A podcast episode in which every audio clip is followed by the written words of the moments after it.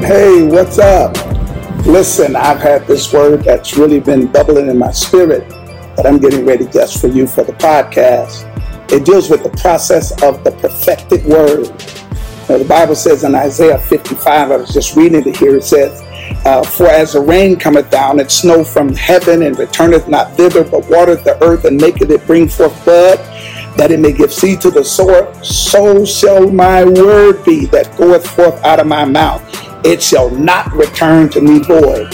So the question becomes if God's word does not return void, how is it that many times we don't possess what he says? And that's what this podcast that I'm getting ready for now is going to be about. It's going to tell you how to get the word and then how to go for the word and then how to gather the word. Man, listen, if you miss it, you're going to miss your door to another room.